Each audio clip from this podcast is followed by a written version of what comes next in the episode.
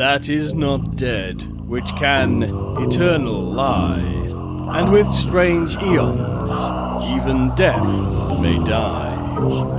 Welcome to the All Lovecraftian Podcast at ArkhamInsiders.com. Hallo, hier ist Mirko. Hi, und hier ist Axel. Wir sind die Arkham Insiders. Auf ArkhamInsiders.com. Wir bleiben im tja, merkwürdigen Traumgeschehen, im Geschehen irgendwo zwischen Realität und Wahrheit, wie beim Silberschlüssel, begeben wir uns wieder auf eine Reise in eine nicht ganz so konkrete Welt, aber äh, eine Story, die mir persönlich sehr gefallen hat, und zwar das merkwürdige, hochgelegene Haus im Nebel, äh, The Strange High House in the Mist, was ja das ein High House und hochgelegene Haus, das ein High House ist ja durchaus auch was anderes, nicht wahr, Axel? Das Tja. Auch, auch ein, äh, eigentlich ein, ein, ein größeres Anwesen. Ja, damit haben wir es heute allerdings nicht zu tun mit einem größeren Anwesen, eher mit, ja, da fällt mir immer die Geschichte mit dem Fischer und seiner Frau ein. ja, nee, ganz so arg ist es nicht. Aber ähm, natürlich das merkwürdige, hochgelegene Haus im Nebel heißt es. Über diese Geschichte möchten wir uns heute unterhalten. Und Axel, ihr ahnt es doch alle, hat wieder die Zusammenfassung gemacht. Und ich äh, überlege, dem Axel ein eigenes Intro für die Zusammenfassung zusammenzustellen. Um Gottes Willen, alles nur bitte das nicht. du kannst dich nicht wehren. Okay, Axel, bitte. Okay, ja, du hast es schon gesagt, wir sind heute wieder in so einer traumartigen Atmosphäre und zwar kehren wir nochmal zurück nach Kingsport und nördlich von Kingsport steigen steile und wunderliche Felsformationen empor. Die nördlichste von ihnen ist eine einsame Klippe, die über der Mündung des Miskatonic-Flusses in den Himmel hineinragt. Auf dieser legendenumrankten Klippe steht ein einzelnes Haus. Sein Bewohner, so heißt es, rede mit dem Nebel, der aus der Tiefe des darunterliegenden Meeres emporsteigt. Weder von den Einheimischen noch von den Touristen wurde dieses Haus oder diese Hütte je besucht. Und viel mehr als das stark herunterhängende Dach und ein gedämpftes Licht aus den kleinen Fenstern sieht man auch nicht von ihr. Eines Sommers nun kommt Thomas Olney, ein Philosoph, nach Kingsport. Er liebt es, morgens auf den Klippen herumzuwandern und in die dichten Nebel zu blicken, die mit dem einsamen Haus in irgendeiner Verbindung stehen. Dann wieder stromerte er durch die engen, verwinkelten Gassen des alten Kingsport und unterhielt sich mit den Einwohnern. Der schreckliche alte Mann, den die Bewohner Kingsports sonst meiden, erzählte, wie einmal aus dem Haus heraus ein Blitz in den Nachthimmel emporgeflammt habe. Eine alte Frau hingegen berichtete, wie einmal von Osten her aus Meeresrichtung Gestalten in das Gebäude hineingeflattert seien. Das reichte, um in Olney den Entschluss reifen zu lassen, dem mysteriösen Haus einen Besuch abzustatten. Der einzig mögliche Weg führte von Westen hinauf. Er ging an der Flussmündung vorbei und wurde zunehmend unbequemer, so dass sich Olney schon wunderte, wie die Bewohner zwischen dem Haus und der Außenwelt überhaupt verkehren konnten. Schließlich musste Olney noch mühsam durch einen Spalt hindurchkrabbeln, bis er das Haus vor sich hatte. Da stand es mit all seiner Altertümlichkeit inmitten von Wolken und vernebeltem Chaos. Als sich die Dämpfe lichteten, untersuchte Olney die Fenster des Hauses, die er alle verschlossen vorfand. Im Inneren vernahm er aber Geräusche und die Türe nach Osten, also zur Seeseite hinaus, wurde geöffnet. Als nach und nach jetzt auch die Fenster geöffnet wurden, hörte Olney, wie sein Name gerufen wurde. Ein altmodisch gekleideter Mann mit dem Nimbus von Träumen und Seegeschichten erschien am Westfenster und bat den Besucher freundlich hinein. Der Zutritt erfolgte direkt durchs Fenster, denn die Tür zur Seeseite liegt unmittelbar am Klippenrand. Nachdem Olney geraume Zeit den wunderlichen Erzählungen seines Gastgebers von Atlantis, unterseeischen Städten und Göttersagen gelauscht hatte, klopfte es an eben diese Türe. Der Mann wies Olney an zu schweigen und letzterer sah, wie ein schwarzer Umriss an den Fenstern vorbeischlich. Die Zeit verstreicht und abermals klopft es an die Türe, diesmal offenbar nach einem geheimen Code. Der Hausherr jedenfalls öffnet und hereinströmen Träume und Erinnerungen. Neptun in Begleitung von Tritonen und Nereiden sowie Delfine, die eine riesige Muschelschale tragen. Nodens, der Herrscher der Tiefe, ist auch da und hilft den beiden Männern in die Muschel. Und nur einen Moment später saust der ganze mythische Zug hinaus in den endlosen Äther, wobei sich der Lärm seiner Schreie im Echo des Donners verliert. In dieser Nacht beobachtete man in Kingsport sorgenvoll die emporragende Klippe mit dem wunderlichen Gebäude. Erst in den frühen Morgenstunden erloschen im Haus die Lichter. Olneys Frau und Kinder beteten für ihn, der freilich um die Mittagszeit unbehelligt hinab nach Kingsport stieg.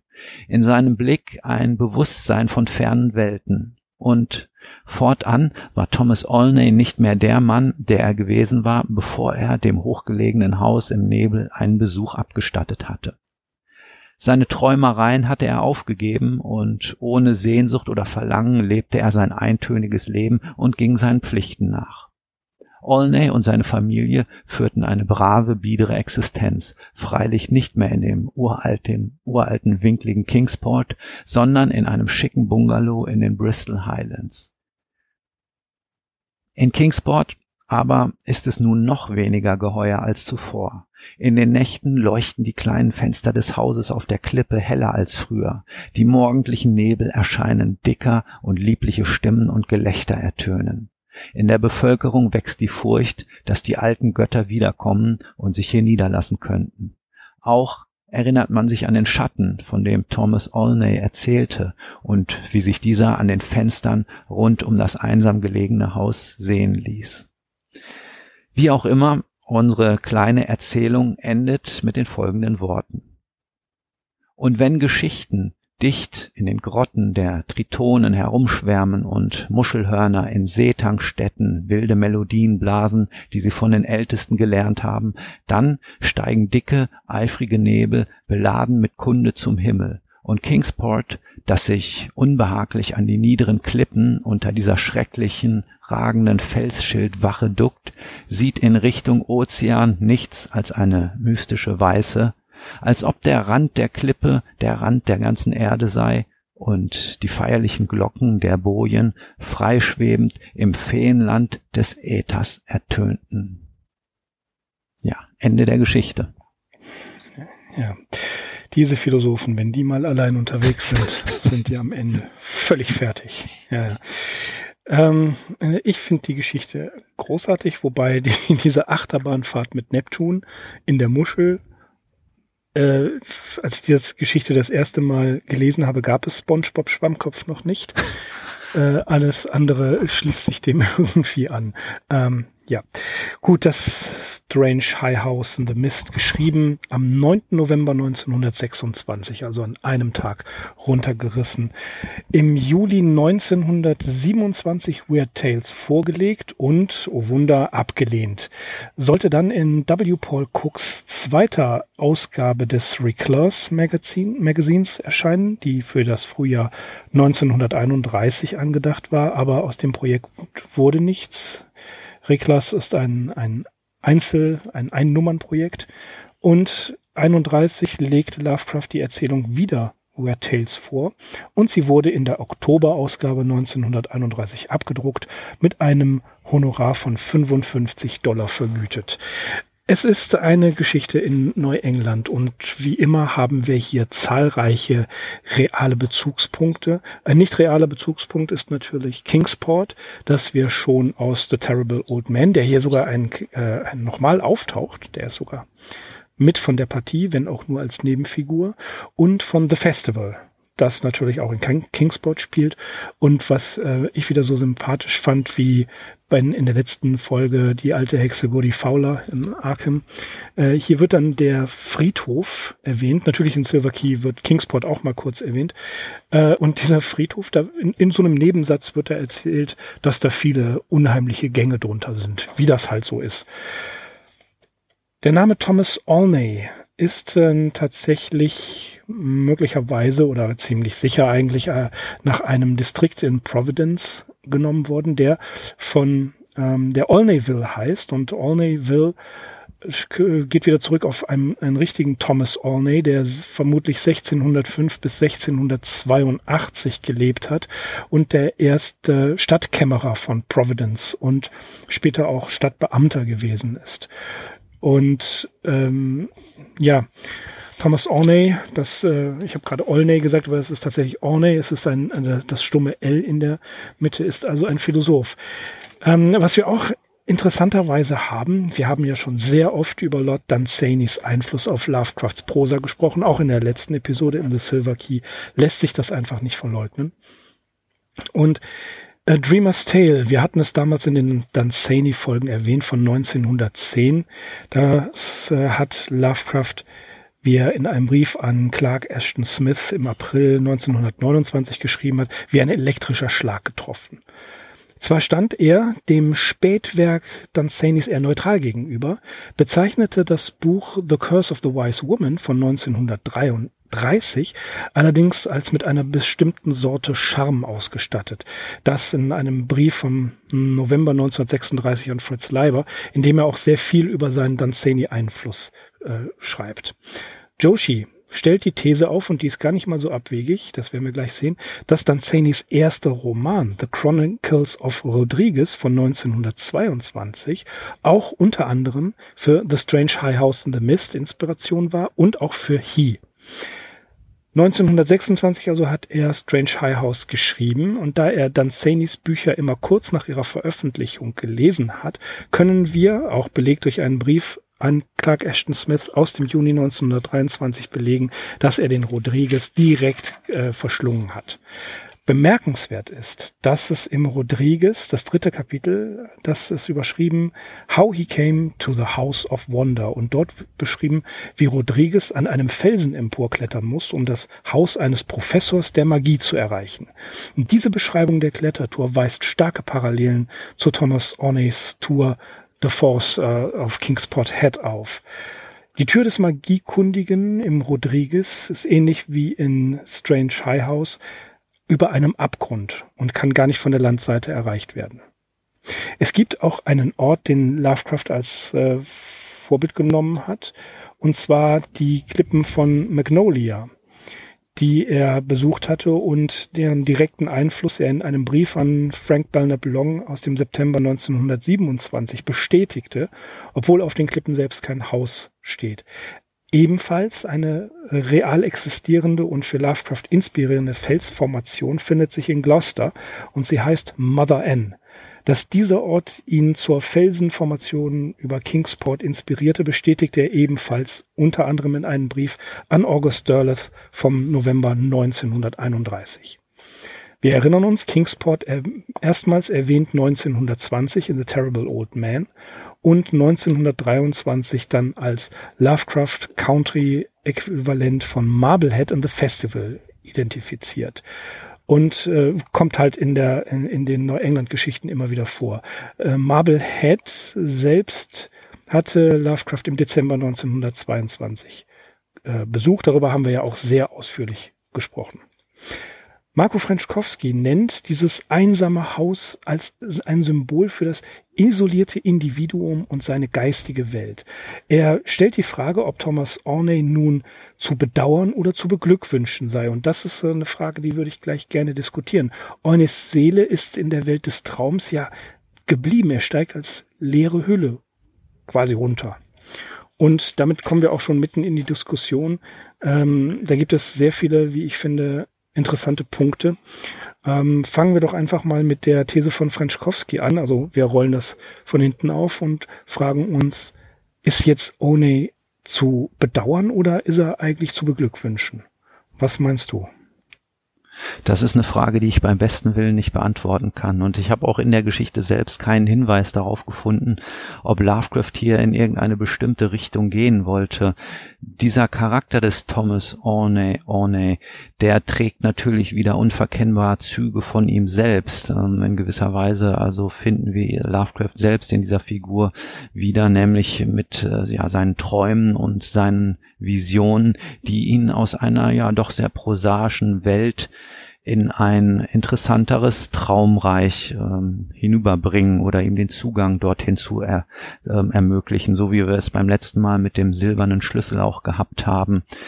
Ja, also bis dahin ist äh, dieser Orne sicherlich zu beneiden, aber Tja, als er dann den Weg von der Klippe wieder hinabsteigt und wir haben gehört in der Zusammenfassung, seine Frau und seine Kinder haben für ihn gebetet und im Anschluss daran sind die Dinge auch nicht mehr wie zuvor in Kingsport. Ähm, ja, so ein, eine namenlose Furcht hat sich über den Ort gelegt, vor allem davor, dass die alten Götter wiederkommen könnten ja, angesichts der Tatsache, dass wir nicht wissen, was dort passiert ist und dass äh, so einige beunruhigende Ausblicke gegeben werden, würde ich, um jetzt mal die Frage zu beantworten, eher dahin tendieren, dass Ornay hier nicht zu beneiden ist.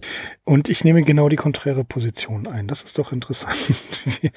Und zwar am Anfang wird halt gesagt, dass er äh, immer wieder dieselbe Tätigkeit gemacht hat. Er ist als Muster in ähm, äh, eine, eine, einer Tätigkeit nachgehen, dieselben wohlgeordneten Gedanken denken und Olnays, Olnays, ich will mal Olnay sagen, Olnays Augen sind müde und er denkt Jahr ein Jahr aus immer das Gleiche. Aber er ist Philosoph und er ist neugierig. Er befindet sich also wirklich in, wie du schon gesagt hast, diesem prosaischen Zustand und dann verschlägt es ihn und seine Familie nach Kingsport. Und was macht äh, der Philosoph? Er durchstreift das alte Kingsport, von dem wir ja aus The Festival wissen, dass es eine ganz eigene Magie hat. Ja, dieser Ort hat also schon ja was aufzuweisen, was einen empfänglichen Geist neugierig macht. Und nach den Ereignissen im, äh, im, im High House geht, kommt er wieder zurück und dann heißt es immer, ähm, der verlorene Geist dessen, des Ornays verweilte irgendwo anders. Und äh, Zitat, Seit jener Stunde hat der Philosoph sich durch die sich eintönig dahinschleppenden Jahre des grauen Alltags und der Mühseligkeit abgearbeitet, gegessen und geschlafen und ohne Murren die einem Staatsbürger zukommenden Pflichten erfüllt. Er sehnt sich nicht mehr nach dem Zauber ferner Hügel. So, er sehnt sich nicht mehr, das kann aber auch bedeuten, er hat etwas gesehen, von dem er weiß, dass es ihn eines Tages erwartet. Das wäre diese Logik der Traumlande. Pigman geht in die Traumlande, Carter geht in die Traumlande, Koranes, der ähm, ja auch König äh, in, in den Traumlanden ist, oder auch ähm, das Weiße Schiff, äh, keine direkte Traumlande, doch ne, auch eine direkte Traumlande-Erzählung. Ähm, da wird immer wieder berichtet, dass diese Personen, die dafür empfänglich sind, hinü eines Tages hinübergehen in die Traumlande. Ja, das ist allerdings auch deren Entscheidung. Und ich habe die Vermutung, dass Oney hier gesehen hat, was ihn eines Tages erwarten wird und der Schrecken, den er empfindet oder den vielleicht ähm, den andere an ihm sehen, gar nicht der Schrecken dieser anderen Seite ist, sondern vielmehr der Schrecken der Welt, die sich, in die er zurückkehren muss. Und er ist vielleicht darum zu beneiden, dass die Erkenntnis dass es eine andere Seite gibt, zu der er eines Tages vielleicht wechseln wird oder die er gesehen hat und die einfach für ihn sich als wertvoller darstellt als die Welt, in der er lebt, dass diese Erkenntnis ihn tatsächlich in gewisser Weise auch beruhigt. Deswegen macht er das, zieht seine Pflichten durch, lebt ein völlig normales prosaisches Leben. Die Kinder werden größer, die Kinder werden ebenfalls Zitat prosaischer, also gewöhnlicher und er nimmt das alles mit einem ja mit einem Gleichmut hin, in dem Wissen, da ist noch eine andere Welt. So interpretiere ich das. Hm, es ist wichtig, dass du gesagt hast, wie sich ihm diese Welt darstellt, weil ich habe die Vermutung, er kennt sie gar nicht richtig und es kommen ja einige Dissonanzen in dieser Geschichte vor, die darauf hinweisen, dass es also durchaus beunruhigende Elemente gibt. Ich nenne nur noch mal diesen Schatten, der ums Haus schleicht und den man äh, auf gar keinen Fall natürlich in das Haus hineinlassen darf. Ja, auch dieser mythische Zug mit diesen antiken Göttergestalten, der kommt mir auch nicht so ganz geheuer vor. Und dann ist ja auch in der Geschichte andauernd von irgendwelchen beunruhigenden Tönen und von Lärm und von fremdartigen Stimmen die Rede. Also mir persönlich ist das alles nicht ganz geheuer. Ja, es, es da bleibt wahrscheinlich irgendwie äh, ja diese zwei verschiedenen Sichtweisen ich weiß natürlich, worauf du hinaus willst. Äh, sein Leben in der realen Welt, in der bürgerlichen Welt. Darum äh, beneiden wir ihn sicherlich auch nicht. Aber ich meine doch hier so eine gewisse Doppelbödigkeit in dieser Geschichte zu entdecken und bin mir nicht so sicher, ob die Traumlande hier wirklich so traumhaft sind, wie man sich das vorstellt. Wenn wir äh, vor, vorwegnehmen, was in Kadas, in der Traumsuche nach dem unbekannten Kadas passiert, sind die natürlich nicht behaglich.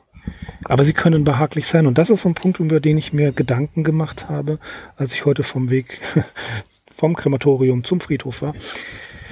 Äh, ja, da habe ich die Geschichte nämlich nochmal als Hörbuch gehört. Das kurz als äh, Tipp. Es gibt mindestens zwei YouTube-Aufnahmen dieser Geschichte. Ähm, googelt, beziehungsweise gebt das mal bei YouTube ein, dann hört ihr, könnt ihr euch das anhören. Oder natürlich auch euch ein Buch aus dem Fester Verlag besorgen, wo die Geschichte drin ist, weil sie mir persönlich gefällt, empfehle ich das. So, mein Gedanke war, aus welchem Grund sollte das schlecht sein? Natürlich unbehaglich. Aber unbehaglich fühlt man sich auch, wenn man irgendwo in eine neue Wohnung einzieht oder wenn eine Veränderung im Leben ansteht, die man noch nicht wirklich einordnen kann. Da fühlt man sich auch unbehaglich und äh, angespannt und dann gibt's neue Geräusche und man kann das nicht richtig einordnen, was nicht aber zwingend bedeutet, dass es schrecklich sein muss. Ja, es ist fremdartig. Und es gibt viele Beispiele, dass du in ein fremdes Land eintrittst ja, äh, hier der, der Del Toro-Film Pans Labyrinth. Ich bin nicht der große Fan dieses Films, aber da ist es, ist der Pan für das Mädchen ja auch erstmal unheimlich. Ja, und sie kann das, sie kann das gar nicht so richtig einordnen. Und das passiert häufiger, dass solche Gestalten äh, oder Prüfungen auftauchen, sie einem unbehaglich vorkommen und letzten Endes aber dann doch die bessere Alternative zur realen Welt sind. Mm, ja, also das, was ich wiedergegeben habe, war auch nur so ein äh, extrapoliertes Gefühl, eine gewisse Stimmung oder eine Idee, die ich hatte bei der Geschichte, die ich dann intellektuell ausgeführt habe. Mm, das ist bestimmt nichts Schlechtes und das würde ich auch hier nie sagen, dass der Thomas, Thomas Orne hier irgendwie eine schlechte Karte gezogen hat. Aber ja, das sind einfach Aspekte, die man vielleicht im Hinterkopf beibehalten sollte. Auch, ja, wo du den Film schon genannt hast, Pans Labyrinth. Klar, das ist auch in gewisser Weise unheimlich, aber ja, was, was ist die Alternative? Irgendwie ein, ein Leben im Faschismus oder in der vollendeten Lange, Langeweile, wie es Thomas Orney hier blüht, der ja wohl auch irgendwo eine Lehrtätigkeit noch hat, die ihm also glücklicherweise so viel Zeit lässt, dass er morgens immer auf den Klippen entlang wandern ja, das kann. Würde, das würde ich dann auch in Kauf nehmen, ganz ehrlich. Nein, aber ich, ich sehe das halt wirklich, diesen, ich, diesen Gedanken habe ich wirklich. Ähm, es ist eine, eine gewisse, in, in den Traumlandegeschichten, wenn also eine, ähm, nicht Transformation, sondern Transition, also man, man geht in einen anderen Ort, in den Traumlanden. Da gibt es diese, diese grausamen, schrecklichen Idyllen, also ein Contradictio in adjecto, weil das natürlich erstmal für jemanden, der aus, und, und es das heißt ja, Orney ist konservativ erzogen. Ja, das wird ja extra noch betont. Und das Interessante ist halt, und da hattest du ja schon darauf hingewiesen, dass der Protagonist hier Züge seines Schöpfers trägt. Auch Lovecraft ist konservativ erzogen worden, ist aber ein großer Träumer gewesen. Und die Träume, das hat auch er immer wieder betont, sind für ihn die eigentliche Heimat. Und bei Orney ist es nicht anders.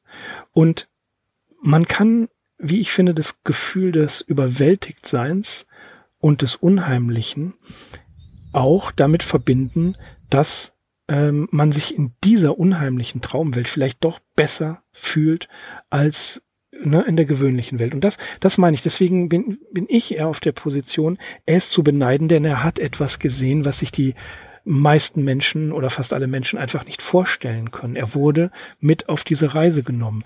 Und er muss ja tatsächlich so ein bisschen wie die Heldenreise erstmal seinen Weg finden. Na, das ist ja auch so wahnsinnig toll beschrieben. Er, er, er kann also nicht von der Seite Kingsports auf den, ich glaube, er wird Kingsport Head genannt, diesen, diese Felsenklippe, er kommt nicht dahin. Das heißt, er muss seinen Weg einmal drumherum finden und auf die andere Seite schon wechseln. Und dann muss er durch den Nebel. Und er kommt, das ist auch toll beschrieben, an eine, an, durch eine Gegend, da ist zwar eine Straße, die vermutlich nach Arkham führt, äh, wo kein Zeichen menschlicher Anwesenheit äh, zu finden ist. Also kein, keine Steinmauern ähm, und noch nicht mal eine verirrte Kuh. ist auch sehr gut. Keine verirrten Kühe. Das ist, da müssen wir uns immer vor in Acht nehmen. Und dann muss er da hochklettern. Und dann steht er vor diesem Haus. Und dieses Haus, wie das beschrieben ist, ein kleines Haus und drumherum ist es wie eine andere Welt, als hätte er durch den Nebel schon eine andere Welt betreten, als sei das eine Art Tor gewesen. Und das ist ja auch ein ganz, ganz, ganz bekannter Topos in der, in der fantastischen Literatur äh, und sogar auch in der, ähm, äh, in der, in der, naja, wo man so Hochliteratur nennen, ne, einfach mal auch an Hesse denken. Seltsam ist es, im Nebel zu wandern und so weiter. Äh, und der Nebel in der Romantik, da kann man ganze, ganze Litaneien zitieren. Hier haben wir also den Übergang in eine vermutlich andere Welt. Und was ich auch interessant war, da haben wir beide vor unserer Aufnahme noch kurz drüber gesprochen. Die Tür des Hauses kommt, kann man von der Landseite, es gibt nur eine Landseite, nicht erreichen. Rechts, links und vorne ist Felsen. Da geht einmal tief runter und die Tür zeigt nach Osten, also in den Okzident. Das heißt da, wo die Sonne aufgeht. Und ihr müsst euch das anhören, wie beschrieben wird, dass wie der Nebel, ähm, wenn er wenn er hochsteigt, zu seinen Brüdern den Wolken ja, und ähm, das alleine ist schon ein Symbol. Die, die Nacht geht, der frische neue Tag kommt und ähm, die, die, den Poeten werden Träume gebracht, Zitat, welche die Planeten anderen Planeten nur des Nachts erzählen. Das ist doch großartig. Ja, ja da haben wir wieder den Zug ins ähm, ja, Überirdische oder ins Interplanetarische, ins Außerirdische. Genau. Und dann steht er vor dieser Tür äh, eben nicht vor der Tür, Verzeihung, die Tür, die nach Osten zeigt, also dahin, wo die Sonne aufgeht, dahin, wo der Tag neu beginnt. Dahin übrigens auch, ähm, wenn ich das richtig erinnere, wo das Paradies vermutet wird. Ja, also alte Kirchenbauten haben das Paradies im Osten. Ist auch bei der Name der Rose ganz interessant nachzulesen, dass alles Richtung Osten äh, ausgerichtet ist. Und dann hört er im Haus Bewegung. Dann gehen die einen Fenster auf, die anderen Fenster und dann wird er ja, gerufen von dem bärtigen alten Mann, dessen Namen wir nicht erfahren. Und ihm wird durchs Fenster geholfen, so völlig selbstverständlich, als hätte dieser Bärtige ihn erwartet. Ne? Das, das, das wird ja auch überhaupt nicht ausgeführt, warum er den reinlässt. Dann darf er sich hinsetzen in äh, ein altmodisches, ähm, altmodisch eingerichtetes Haus, ähnlich wie in der Erzählung Hi. Und dann wird, dann fängt der alte bärtige Mann einfach mal an zu erzählen und erzählt und erzählt und erzählt. Alles Mögliche. Mythen, Legenden, Traumlande, Vergangenheit. Und warum er das macht, das bleibt eigentlich völlig unklar. Und deswegen bestärkt das wiederum meine Vermutung, dass er in Oney einen Eingeweihten oder einen Würdigen gefunden hat, den er in dieses Haus hineinlässt und dem er diese ganzen Geheimnisse eröffnet. Und dann passiert das Rätselhafte, wie du es gesagt hast, dieses Klopfen an der Tür. Das ist nicht der Pizzabote in jedem Fall. Mhm. Ja, nicht der Pizzabote, aber auch sonst nichts, was man wahrscheinlich irgendwie mit einem Namen belegen könnte. Wir wissen es nicht. Ein Schatten ja. vielleicht ums Haus und taucht natürlich immer an den jeweiligen Fenstern auf und ja, man lässt ihn besser nicht ins Haus hinein. Zumindest ist das die Einstellung des alten, des, des bärtigen Mannes. Und der muss es wissen. Der muss es wissen, ja. Und äh, auch, auch dann ähm, die, die Schwäche in dieser Erzählung ist diese Sache mit dem, äh, dass, dass dann beim zweiten Türklopfen, die, also diesem Geheimcode, nach dem Motto, jetzt kannst du aufmachen. Zweimal kurz, einmal lang. Dass dann die Tür geöffnet wird und dass dann, ja, diese, die Träume hereinspazieren. Und das ist die Schwäche dieser Geschichte. Das finde ich etwas, ja, Lovecraft hat da versucht, etwas zu, beschreiben, was man nicht beschreiben kann. Eigentlich ist er genau der Experte dafür. Ne? Es passierte etwas, was nicht beschrieben werden kann. So. Und ähm, das finde ich die einzige Schwäche und Orney ist verändert. Er ist völlig verändert. Und dann ne, ist es jetzt Wahnsinn oder ist es Erkenntnis? Ich tendiere zur Erkenntnis. Ja, klar. Also er kommt auf jeden Fall auf eine Art und Weise gebildeter zurück, als er dahingegangen ist. Hm, zu dieser Schwäche, wie du sie nennst. Gut, die ganze Geschichte spielt äh, an einem Seestädtchen oder in der Nähe dieses Kingsports. Und Lovecraft hatte, wie wir wissen, auch ein Fable für die antike Mythologie. Wir haben das ja auch schon in mehreren Geschichten gehabt und hier kommt er eben nochmal darauf zurück. Ich finde es jetzt nicht so völlig unstimmig, vor allem da ihm der bärtige Mann, der Bewohner dieses Hauses, vorher schon Geschichten vom sagenhaften Atlantis erzählt hat und von irgendwelchen älteren Göttern. Und ja, ganz folgerichtig kreuzen die jetzt hier auch auf und marschieren in den Raum hinein. Ähm, wir haben hier auch die Erwähnung von Nodens, dem Herrscher der Tiefe was diese Figur betrifft, bin ich äh, nicht so der Experte. Mirko, weißt du, wo der noch vorkommt oder welche Rolle der im Cthulhu-Mythos ja, spielt? Ja, das ist schon genau das Problem. Also Nodens, ein alter keltischer Gott, der Gott des äh, Abgrunds, glaube ich, ähm, spielt später wieder eine Rolle und ähm, in Kadas ist er ja so ein bisschen was posit eher positiv äh, behaftet. Ne? Und äh, das ist schon so eine Problemstellung. Irgendwie hat man dann versucht, Nodens als ein Gegenpart zu den äh, älteren und äußeren Göttern, also Azathoth und äh, Nyarlathotep, äh, zu etablieren, was nicht so ganz gelungen ist. Und äh, er hat ihn aufgeschnappt äh, durch eine Geschichte von Arthur Macon, und äh, hat ihn ja, das ist ein bisschen Name-Dropping hier. Also es ist nicht so, dass Lovecraft hier schon in irgendeiner Art und Weise versucht hat, da einen, einen weiteren Gott zu etablieren. Nodens spielt natürlich in den Traumlanden eine Rolle, ähm, aber hier ist es einfach nur die Erwähnung, weil er der, der als der keltische Gott des Abgrunds erwähnt wird. Und das ist wiederum im Zusammenhang mit äh, Kingsport Head schon, also der, der Felsennadel, schon eher, ja, es passt halt hinein. Ne, wir wissen, dass Lovecraft mhm. sich teilweise der Mythologie mal so bedient hat, wie er es gerade brauchte. Äh, aber um mal eben auf Kingsport zurückzukommen. Ne, äh, übrigens, als die Träume das Haus betreten, das war so der Moment, wo ich irgendwie einen Soundtrack von Bo Hansen im Kopf hatte. Äh, und zwar aus The Magician's Head. Könnt ihr mal auf YouTube gucken, gibt's garantiert eine Aufnahme. Das ist so 70er Jahre hat Bo, Bo Hansen ähm, einen äh, einen Soundtrack zu äh, Herr der Ringe gemacht. Und äh, ja, ist, ist ganz interessant gewesen, aber den habe ich dann irgendwie so ähm, im Kopf gehabt. Aber Kingsport, darauf will ich die ganze Zeit hinaus. Ich habe natürlich aus alten Rollenspieltagen, als ich ähm, mich da noch mehr für interessiert habe und auch mir das leisten konnte, tatsächlich vom Chaosium Verlag H.P. Lovecrafts Kingsport, The City in the Mist, äh, für die Interessierten, ich schaue gerade mal nach, das ist ähm, die Ausgabe von 2003. Ja, im August 2003 erschienen. Und äh, da ist auch eine schöne Karte bei. Und der große Fehler, den ich gemacht habe, war, ich habe mich da völlig drin verlesen. also, ich wollte eigentlich recherchieren für die Geschichte, Hintergründe und so weiter. Und dann bin ich da hängen geblieben.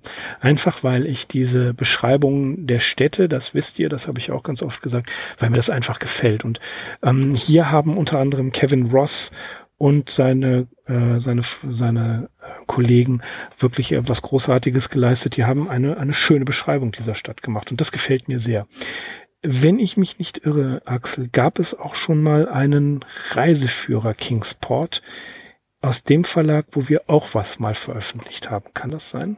Mm, genau, im Basilisk, Basilisk. Verlag. Ja, das ist ja eine äh, limitierte, schnell ausverkaufte Reihe mit allerlei Lovecraft-Pastiches oder von Lovecraft beeinflussten Geschichten wo mal mehr, mal weniger bekannte äh, Vertreter der deutschen Fantastikszene ja Geschichten zu äh, beitragen und äh, wie gesagt, die Dinger sind immer relativ schnell ausverkauft, werden von Jörg Kleutgen herausgegeben und sind meistens auch noch mit irgendeinem netten Goodie versehen.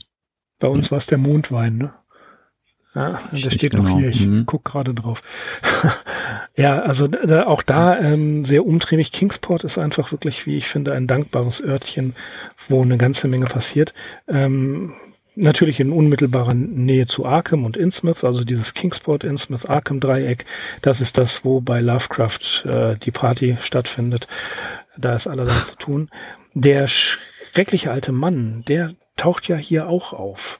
Und selbst der hält sich ein bisschen zurück, was das ähm, Haus dort oben im Nebel angeht. Ne? Also er ist jetzt auch nicht ähm, der größte Fan dieser, dieses Etablissements.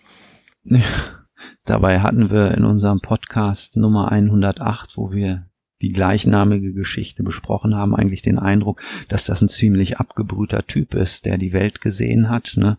der äh, irgendwo in der Südsee gewesen ist, der von seinen Goldschätzen noch lebt, der in den Flaschen, die er zu Hause auf dem Regalbrett stehen hat, möglicherweise die Seelen von irgendwelchen armen Teufeln hortet. Also wie gesagt, äh, durchaus ein Typ, der eigentlich mit allen ähm, ja, Wassern gewaschen zu sein scheint, aber selbst der äh, ja, hat hier Ehrfurcht vor diesem hochgelegenen Haus im Nebel. Ja. Aber er ist auch, er ist schon mehr als nur so eine kleine Selbstreferenz von Lovecraft oder nur mehr als nur so ein intertextueller Baustein hier, weil er gibt uns letzten Endes den Hinweis darauf, was mit dem One passiert ist, nämlich dass ja, dass er eben nicht mehr derselbe ist wie derjenige, der war, bevor er da hochgestiegen ist und ähm, ja, dass im Prinzip nur sein Leib zurückgekommen ist und dass der Geist oder auch die Seele, wie immer man das jetzt nennen möchte, dass die eben in anderen Regionen stecken geblieben ist. Und der muss es wissen, der schreckliche alte Mann. Der kennt sich genau mit damit, damit nämlich sehr gut aus. Und was ich auch faszinierend finde, ist, der schreckliche alte Mann spricht mit irgendwelchen Bleitpendeln in Flaschen. Der bärtige Mann oben im Haus, der spricht mit den Morgennebeln. Ne? Und in der, ein, in dieser, was ist das, historischen Gesellschaft da in The Festival, da liegt das, das Necronomicon auf dem Couchtisch. Das, mhm. das ist halt Kingsport, ne? Wie gesagt, da wo die Post abgeht. In Lovecraft Country. Ja, wir müssen unbedingt, wir müssen unbedingt noch einen Hinweis erwähnen, den die Forschung vielleicht übersehen hat. Ich weiß es nicht. Aber während One da sich in Richtung der legendären Klippe begibt, kommt er auch an einem Pulverturm vorbei, der aus Ziegeln gemauert ist. Du erinnerst dich wahrscheinlich. Ja.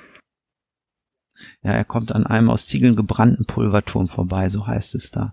Und das ist neben Magnolia oder Gloucester mit diesen Mother N Felsen, welche du schon erwähnt hast, doch noch ein Hinweis auf die Stadt Marblehead, denn dort gibt es das sogenannte Old Powder House von 1755, das zufällig auch so ein aus Ziegeln gemauerter Rundturm ist mit so einem schiefergedeckten Dach, so sieht das hier aus auf dem Foto der Ansichtskarte, die ich hier vor mir liegen habe. Und ja, da besteht auf jeden Fall die Möglichkeit, dass da die Inspiration eben aus Marblehead stammt und Donovan K. Lukes, den wir auch schon öfter erwähnt haben, das ist der Betreiber der Seite hplovecraft.com, der hat auch mal einen Aufsatz äh, geschrieben, veröffentlicht, äh, Antique Dreams, Lovecraft und Marblehead, den haben wir auch schon erwähnt. Und dort gibt es eine Karte, da ist dieser Pulverturm auch äh, drauf eingezeichnet. Ja. Also ja, den kannte Lovecraft und den finden wir möglicherweise hier in dieser Geschichte. Davon wieder. bin ich überzeugt. Das sind die die Connections, die er zur Realität macht. Deswegen lässt, lassen sich ja viele Orte aus den Lovecraft-Geschichten auch finden. Ne, das äh, The Shunt House mhm. und dergleichen. Das sind also, das ist alles genau die Verbindung zur Realität, die Lovecraft hier schafft. Und ja, Axel, ähm, die, wir sind unterschiedlicher Meinung, was äh, Oneys Erlebnis angeht. Das finde ich sehr gut. Äh, ich denke halt darüber nach, dass man dieses, ähm, ja, Lovecraft assoziiert man mit namenlosem Schrecken. Aber dass das vielleicht doch ein bisschen hinter dem Schrecken ist. Wir wissen es nicht. Ich glaube, in Dream Quest of Unknown Kadath werden wir noch ein bisschen mehr erfahren. Und ich würde vorschlagen, äh, das war's für heute mal wieder. Ähm, ich kann auch nur empfehlen, hört euch mal die, äh, die, die, die Hörbücher auf YouTube an. Das äh, merkwürdige, hochgelegene Haus im Nebel. Ich finde es von der Atmosphäre her großartig beschrieben. Es hat mir sehr gut gefallen. Die eine Schwäche, die ich persönlich darin äh, sehe und empfinde, habe ich genannt. Aber ansonsten finde ich die Geschichte äh, gut. In Ordnung. Ja, es ist auf jeden Fall ja, eine sehr stimmungsvolle Geschichte nach dem Motto wenig Handlung, aber viel Milieu. Ähm, da sind wir aber auch nicht alleine, wenn wir lobende Worte für diese Geschichte finden. Äh, von Lovecraft selbst haben wir noch eine Überlieferung aus dem Jahr 1933 vom 9. Mai in einem Brief an Robert Bloch und Dort hat er geschrieben, The Strange High House in the Mist ist vielleicht die letzte und die am wenigsten kitschige pseudo-danzänische Erzählung. Also darauf beruft er, dabei beruft er sich zum einen ganz klar nochmal auf sein großes Vorbild Lord Dunsany und ja, also geht selbst hier auch gar nicht so kritisch mit dieser Geschichte ins Gericht. Auch Sprague de Camp, der ja mitunter sehr kritisch sein kann, schreibt ähm, dass das eine, eine reizende kleine Erzählung ist. Äh, Joshi kann auch nichts groß Negatives über sie berichten. Und was vielleicht auch wichtig ist, ähm, die Leserbriefe in der Dezemberausgabe 1931 von Weird Tales, also zwei Monate nachdem sie abgedruckt worden war. Die sind eigentlich auch voll lobender Worte für die Geschichte und ja, sie wurde tatsächlich als die beliebteste Geschichte der besagten Oktoberausgabe gewählt. Also durch die Bank hinweg, ja, positive Worte für The Strange High House in the Mist. Ja, wer hätte das gedacht, ne? Also manch einem mag die Geschichte etwas merkwürdig vorkommen, aber sie ist völlig in Ordnung, sie gefällt und ist keine Zeitverschwendung. Sie ist halt eine, meiner Meinung nach, eine von diesen klassischen, sehr kurzen und eher unbekannten Geschichten von Lovecraft. Dabei äh, dürfte ein deutsches Publikum schon lange mit ihr vertraut sein, denn sie ist in der äh, sagenhaften Bibliothek des Hauses Ascher erschienen, in diesem Band Stadt ohne Namen. Das war der dritte Lovecraft-Band, der in dieser Reihe erschienen ist und das war immerhin auch schon 1973, also noch zwei Jahre vor meiner Geburt sogar. Ja, da war diese Geschichte schon mhm. enthalten. Ja, ja. Gut, Axel. Ähm, die nächste Geschichte, mit der wir uns beschäftigen, das hatten wir kurz mal im Diskussionsteil unserer Seite geklärt, ist tatsächlich der Spross, der Descendant. Ne? Die kommt als mhm. nächstes. Und ich würde sagen, wir bedanken uns mal wieder fürs Zuhören. Herzlichen Dank und verbleiben wie immer mit den freundlichsten Grüßen und sagen bis zum nächsten Mal. Ich bin Mirko. Ich bin Axel. Wir sind die Arkham Insiders. Auf arkhaminsiders.com. Bis zum nächsten Mal. Macht's gut.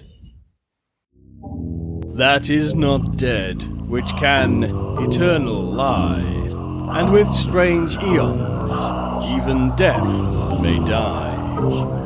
Welcome to the All Lovecraftian Podcast at ArkhamInsiders.com.